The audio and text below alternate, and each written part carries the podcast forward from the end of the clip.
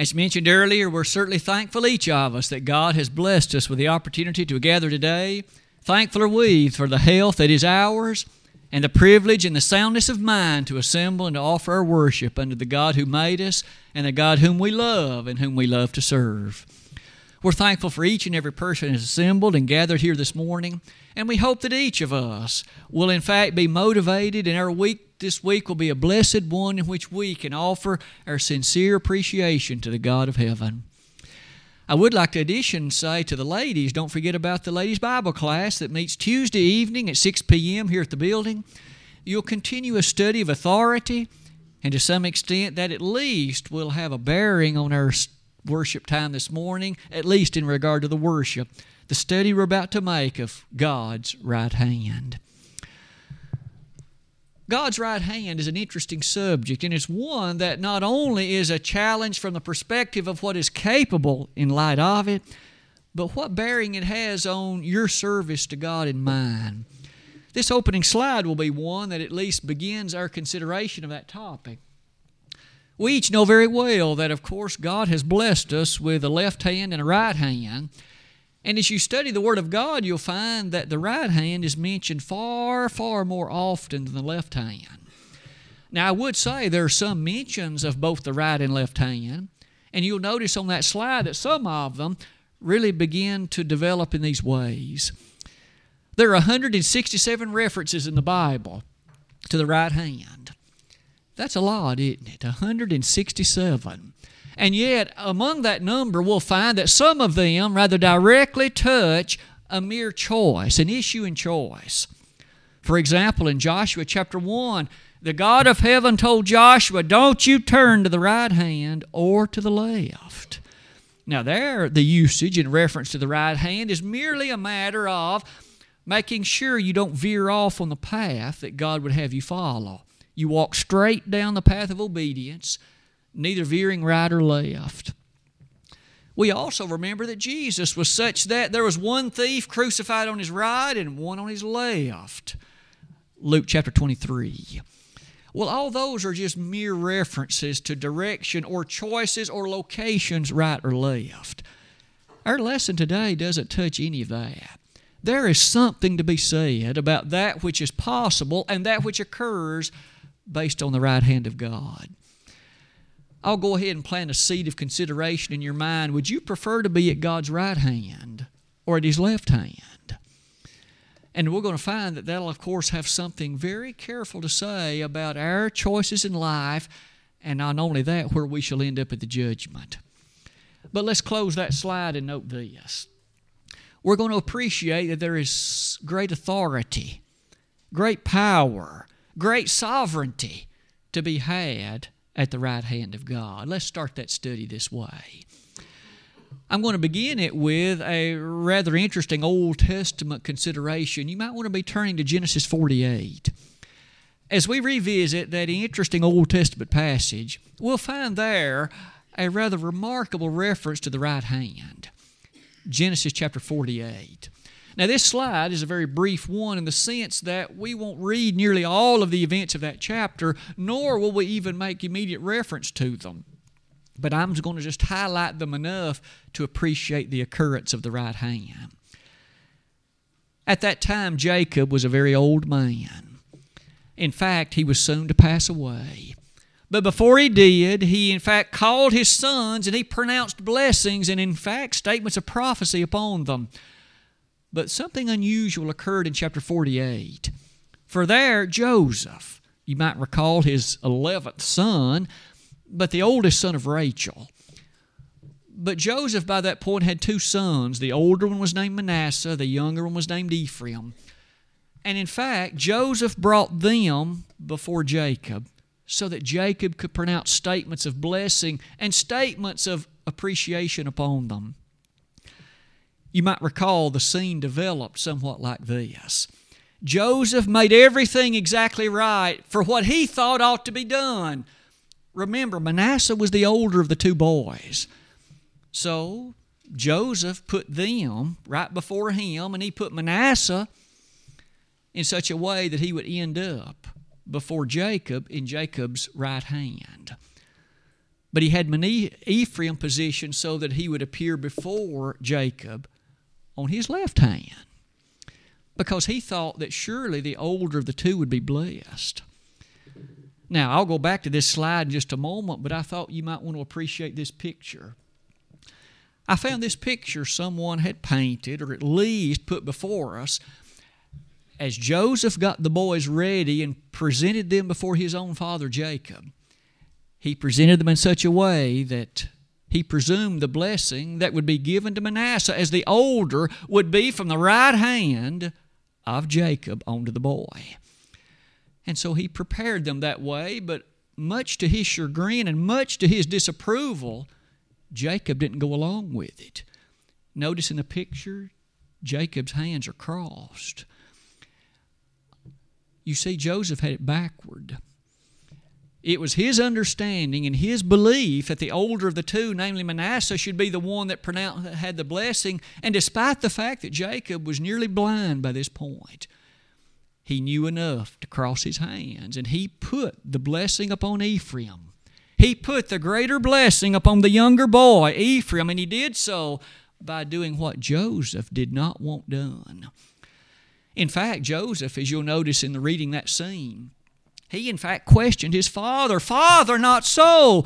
The older boy is the one in your that you need to pronounce the blessing upon. And it was in that regard that Jacob had to correct his own son Joseph. Not so, my son. Although Manasseh will be great, Ephraim will be greater than he. And he pronounced the blessing on the younger, crossing his arms in the process. May I say, there's something to be said about the right hand. Jacob understood it. Joseph understood it. Now, maybe the boys were too young to understand it, but there was something about the sovereignty, the power, the statement, and the blessing that came from the right hand. And the ancient patriarch Jacob knew a lot about it. As we go back to that previous slide, you may notice then that here was one scene when the right hand played a significant role, and it was not just a matter in direction. The boy that was touched by the right hand of Jacob, namely Ephraim, he was the one to receive the greater blessing. He was the one to receive the pronouncement available from the aged Jacob at that time. There's something unique, something special, something powerful about the right hand with that, note the bottom, that isn't the only time, of course, in Scripture that the events of the right hand played a significant role. The time came that as Solomon ascended the throne of Israel, the text in 1 Kings chapter 2 says he prepared a place at his right hand for his mother Bathsheba. You might again notice he didn't prepare it at his left hand, it was at his right hand. The right hand has been a symbol of authority. It has been a symbol of presentation, a symbol of the right to rule, and a symbol of recipiency of blessing. Now, all of that has been true about humanity in many ways. I wonder about God. As we transition the slide on to this next one, I'd like to suggest that we do not forget this truth, developed in a number of ways in the Word of God there is something to be noted about power and majesty and absolute authority that occurs with regard to the right hand of God. Let's look at a few of these passages. You and I are well aware that in Genesis chapter 1 and 2, there is a great creation record given to us. Days 1 through 6, a marvelous consideration of creation wherein God spoke things into existence light on day one, all the way up to the human family on day number six. And as those things are brought before us, and as their truth and their existence is highlighted, may I ask us to note this interesting statement in Isaiah 48, verse number 13. Now remember, this is all about the creation. But what does God say in that verse about His right hand? His right hand in relation to the creation. Isaiah 48 only verse 13 will be the point of our observation. That verse reads as follows Mine hand also hath laid the foundation of the earth, and my right hand hath spanned the heavens. When I call unto them, they stand up together. It's a remarkable thing to appreciate that in regard to the creation, you remember on day number two, it says God created a firmament and He spoke it into existence. But Isaiah adds an additional record God stretched out His right hand as He brought that firmament into existence. Did you notice? It was the right hand. And the great power that proceeded from it led to the stretching out of the heavens and a spanning of them apparently on that second day of creation, God's right hand. In addition to that, let's notice a few things from the book of Exodus about the appearance of that right hand. Would you go back to Exodus, particularly chapter number 14? The scene there, again, is a very telling one. The children of Israel have come out of Egyptian bondage. They have journeyed a little distance, but the Red Sea stands before them. Soon, of course, the Egyptians proceed to pursue them. And you and I recall what happens. A rod is, in fact, extended, the waters of the Red Sea are parted, and the children of Israel proceed through on dry land. But may I invite you to notice, as a record of that event is presented to us in chapter 15, look at what verse 6 says. Exodus 15, verse number 6. Thy right hand, O Lord, is become glorious in power. Thy right hand, O Lord, hath dashed in pieces the enemy. Did you notice? It was not the left hand of God referenced, it was the right hand. Here, when that Red Sea was parted and when the Egyptians were ultimately drowned in that sea, the effect, the power, and the consequence was attributed to God's right hand. Look later on in that chapter, six verses later, at verse number 12. Thou stretchest out thy right hand, the earth swallowed them. You and I have often, I'm sure, imagined those Red Sea waters as they were parted for the children of Israel. But then when the Egyptians entered into that, the waters came together. And this verse attributes it to the right hand of God. Let's look even further to God's right hand. In Psalm 44, verse number 3. You'll notice that as the children of Israel journeyed in the wilderness and as they moved toward the land of Canaan, several Psalms make reference to the events there again due to God's right hand. Let's note only verse 3 of Psalm 44. For they got not the land in possession by their own sword, neither did their own arm save them, but thy right hand and thine arm and the light of thy countenance, because thou hadst a favor unto them. You'll notice that verse says that the children of Israel conquered the land of Canaan by the, by the utility of God's right hand. The right hand of God, so far, is an amazing consideration. Whether it was involved in creation, whether in the events at the Red Sea, whether in the events attached to the children of Israel conquering of Canaan, so far, all of that's been attributed to God's right hand. Look at Psalm 78, verse 54. Far into that chapter, we have another reference to the children of Israel. This time it reads as follows And he brought them to the border of his sanctuary, even to this mountain, which his right hand hath purchased on Sunday mornings, as you and I have been studying the conquests of Canaan by Joshua and the others, you'll notice now later Old Testament record attributes those victories to God's right hand. God did it through the people.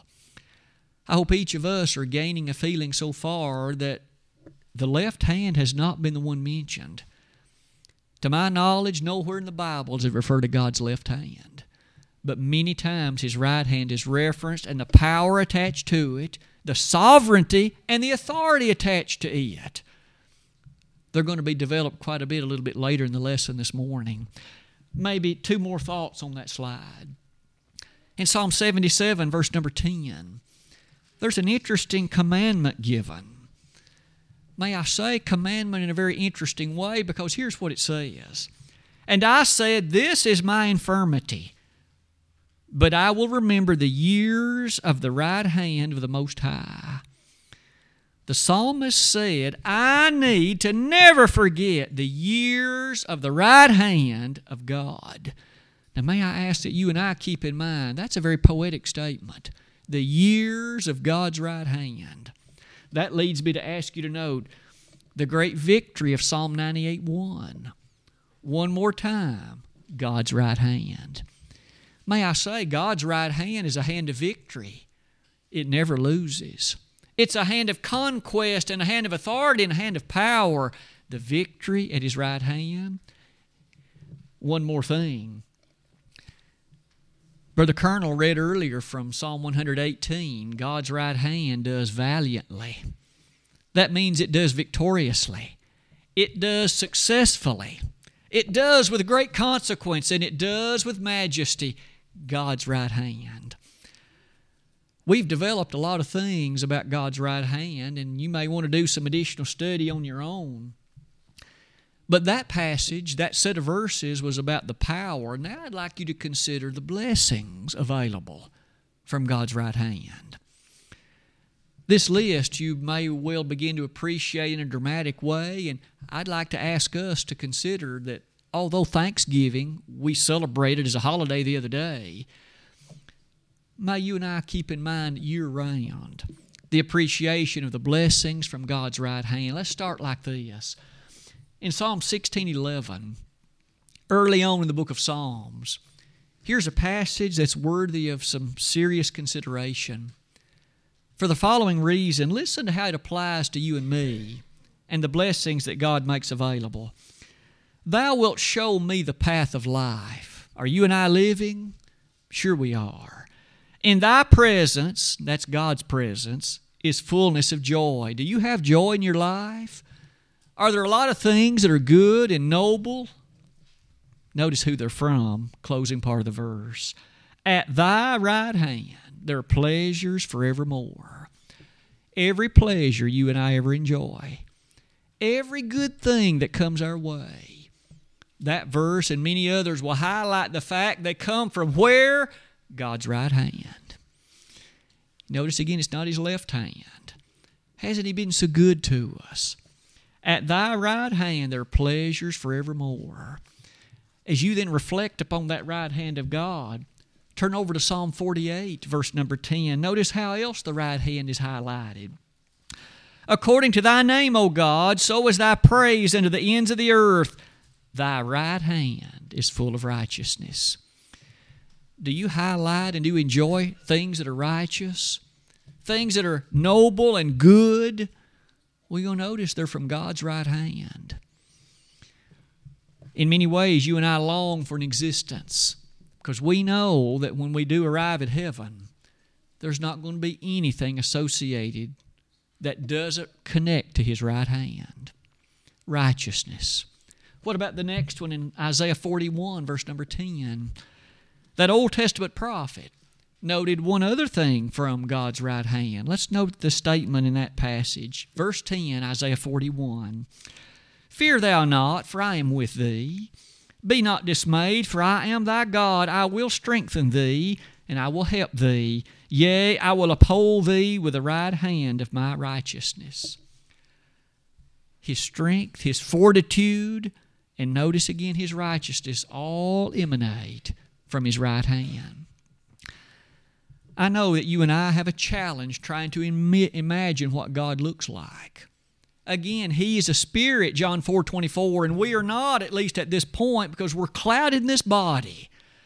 Our spirit is somewhat concealed in a way. But yet, as you imagine, God has a majestic right hand.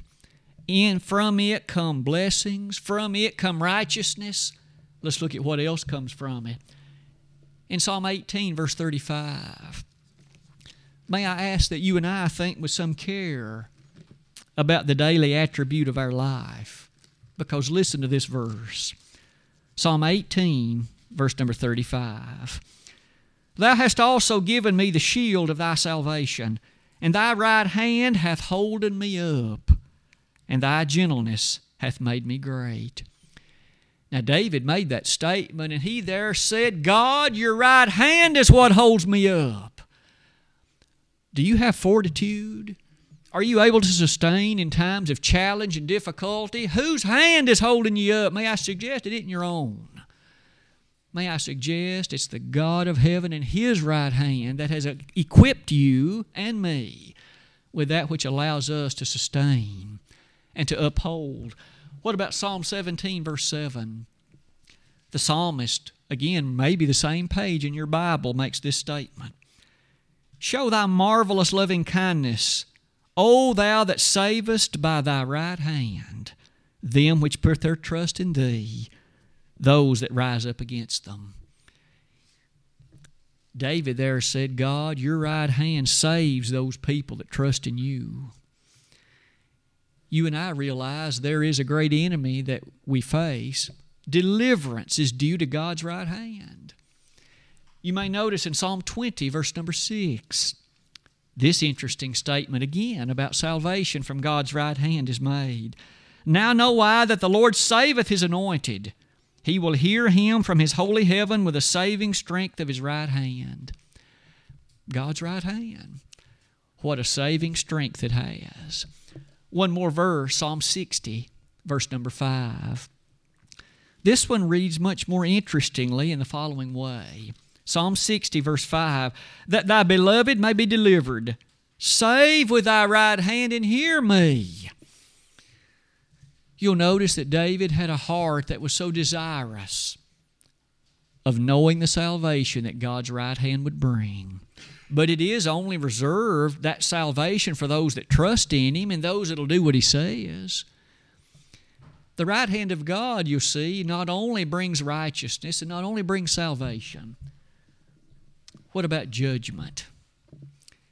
I suspect this attribute of God's right hand is not quite so pleasant to many but the Bible does develop it in some detail. Why don't we begin in Psalm 21, verse 8? Listen to what's available here from God's right hand. Psalm 21, verse number 8. Thine hand shall find out all thine enemies, thy right hand shall find out those that hate thee.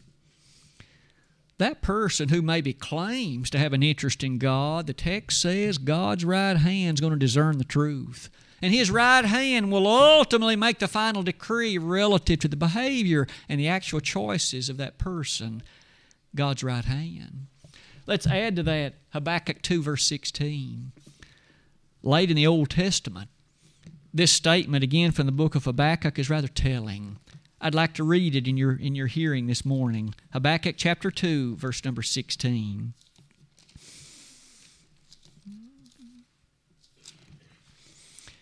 Thou art filled with shame for glory. Drink thou also, and let thy foreskin be un- uncovered. The cup of the Lord's right hand shall be turned unto thee, and shameful spewing shall be on thy glory. That passage, you see, is about God's judgment upon the Chaldeans. They were a wicked and ungodly people. And there the prophet said, God's going to unleash his right hand of, vic- of vengeance and judgment upon them. Why don't we come to this? God's right hand is a notable place of authority. I suspect we've already seen that in the episodes surrounding the Red Sea. But Deuteronomy 33, verse number 2, says it in a very dramatic way.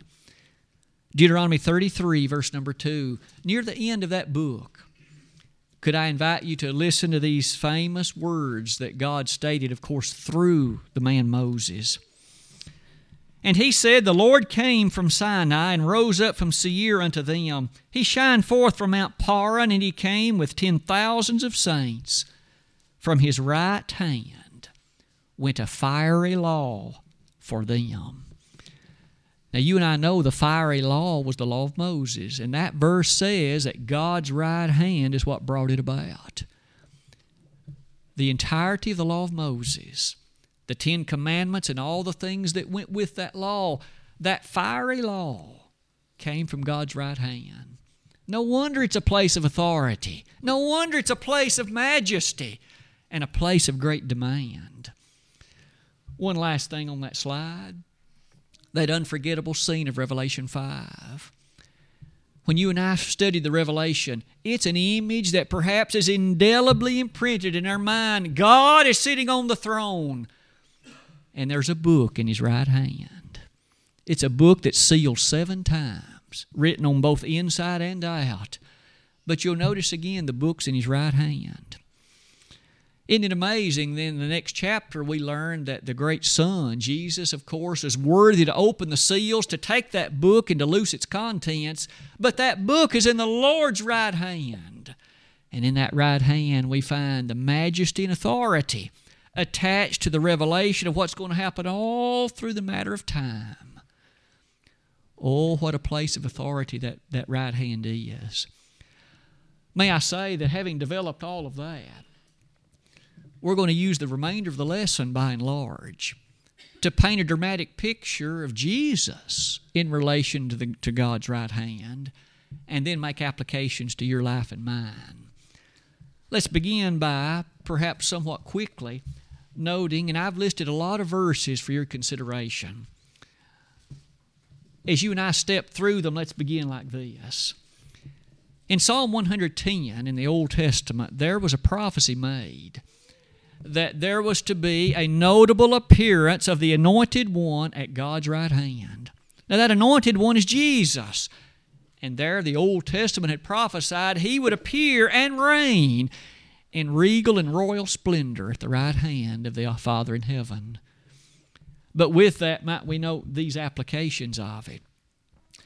In Matthew 26, verse 64, this was in the scene surrounding those hours leading up to the crucifixion of Jesus. Jesus specifically told the high priest, remember, they were looking for false witnesses against him. They were looking for something they could use to put him to death.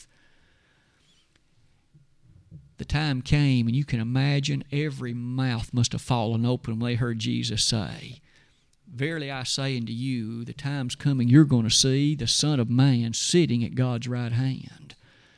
He was referring to himself.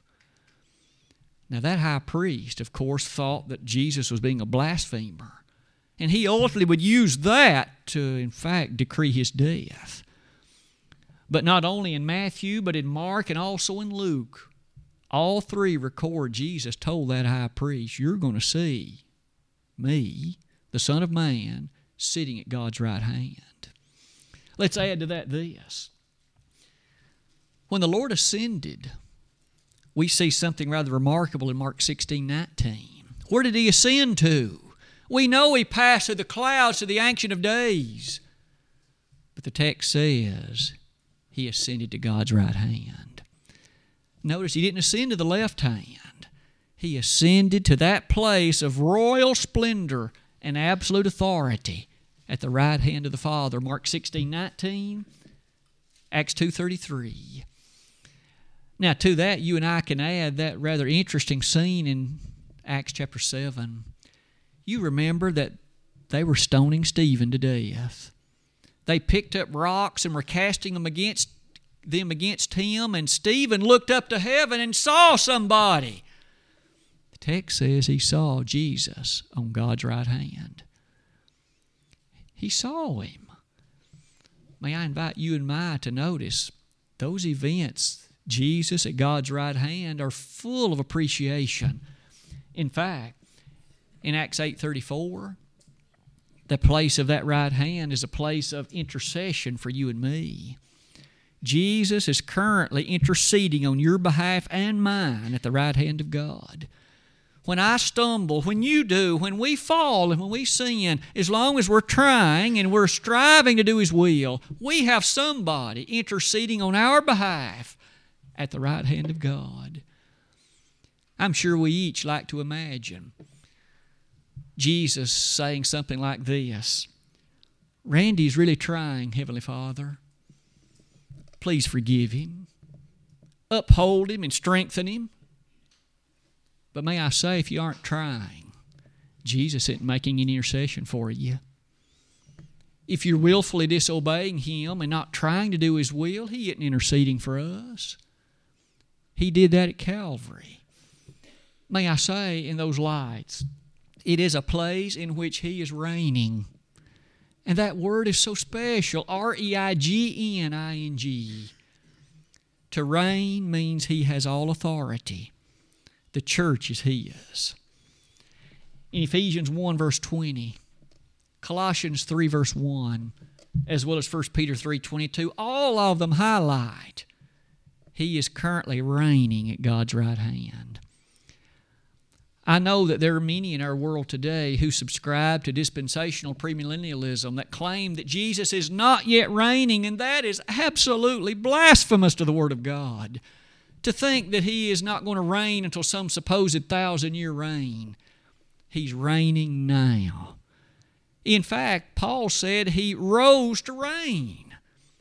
He was resurrected and ultimately ascended to heaven for the purpose of reigning over His kingdom, and He reigns over it today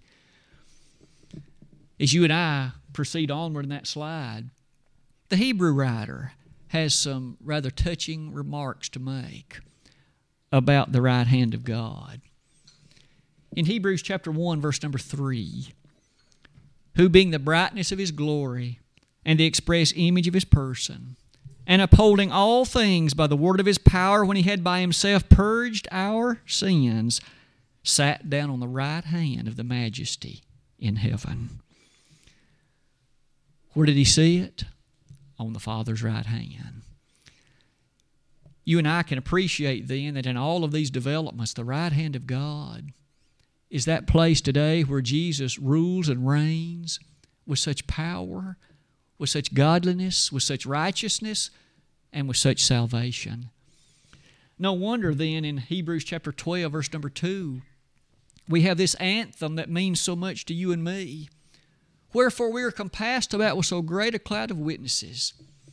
Let us lay aside the sin and the weight which does so easily beset us, and run with patience the race that is set before us, looking to Jesus, the author and finisher of our faith, who for the joy set before him endured the cross, despising the shame, and is set down at the right hand of the majesty on high. Jesus, you see, endured those things, but now rules from the right hand of the Father. No wonder as we close that slide, the New Testament speaks with such power about that ruling issue of Christ. And it prepares us all to conclude our lesson. And maybe the conclusion today will be a bit lengthier than sometimes because we're going to refer to Matthew 25, God's right hand.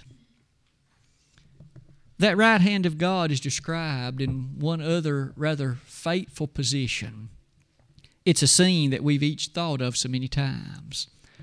Beginning in verse 31 of Matthew 25, all nations are going to be gathered before him. All nations. And there's going to be goats, if you please, gathered on his left. And there will be sheep gathered on his right.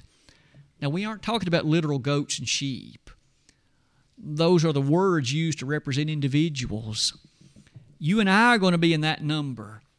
And there will either be one of two places. Either you or I will be a goat on the left hand of God, or we shall be a sheep on His right hand. We've learned today that His right hand is a hand of power, a hand of authority, and a hand of salvation. And isn't that what that chapter bears out? For all of those on the left, he says, Inasmuch as you did it not to one of the least of these, my brethren, you did it not to me. And he pronounced, Into, depart from me, into everlasting darkness. There will be weeping and gnashing of teeth. But to those on the right, those sheep at his right hand, oh, how sweetly he says in verse 46 Enter thou into the joys of thy Lord, and enter thou, you see, into everlasting life. The question does then come to you and me this morning. I'd submit to you, and I've tried to highlight it at the end.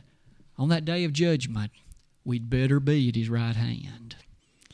If we're not, we're eternally lost. If the judgment were to happen two minutes from right now, where would you be? Where would I be? That question only you and I and ourselves can answer. We know what the answer is. Are you and I doing the will of God?